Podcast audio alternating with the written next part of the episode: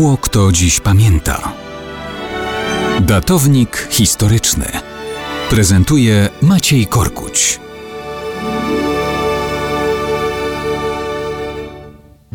Mało kto dziś pamięta, że we wrześniu 1893 roku urodził się Aleksiej Fiodorowicz Łosiew, wielki rosyjski myśliciel i filozof. Za wielki jak na potrzeby ustroju przedstawianego jako dzieło zupełnie innego filozofa. Urodził się Łosiew w Nowoczerkasku. Jako osiemnastolatek, jeszcze przed I wojną światową, zaczął studiować filologię klasyczną i filozofię na Uniwersytecie w Moskwie. W 1919 roku został profesorem Uniwersytetu w Niżnym Nowogrodzie.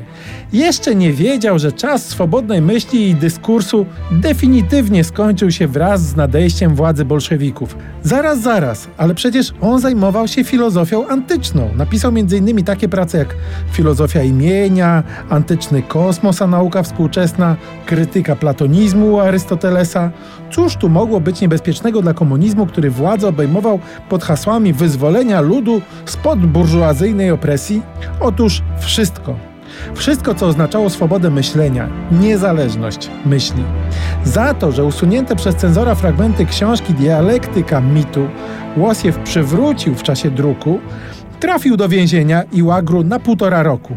Inne przestępstwa w cudzysłowie szybko mu doklejono i zgodnie z zasadą bolszewików dajcie człowieka, a paragraf się zawsze znajdzie, został skazany na kolejne 10 lat łagru i budował jako niewolnik kanał białomorski. Tam został inwalidą, prawie całkowicie stracił wzrok. Poniewierany przez bolszewickich przywódców, był potem uwalniany, przyjmowany do pracy, potem zwalniany, za to, że wciąż był filozofem, nie takim, jakiego chciała władza. Łosiew żył prawie 100 lat, ale końca Związku Sowieckiego nie doczekał. Zmarł w latach 80. XX wieku. Od egzystencja filozofa w bolszewickim raju.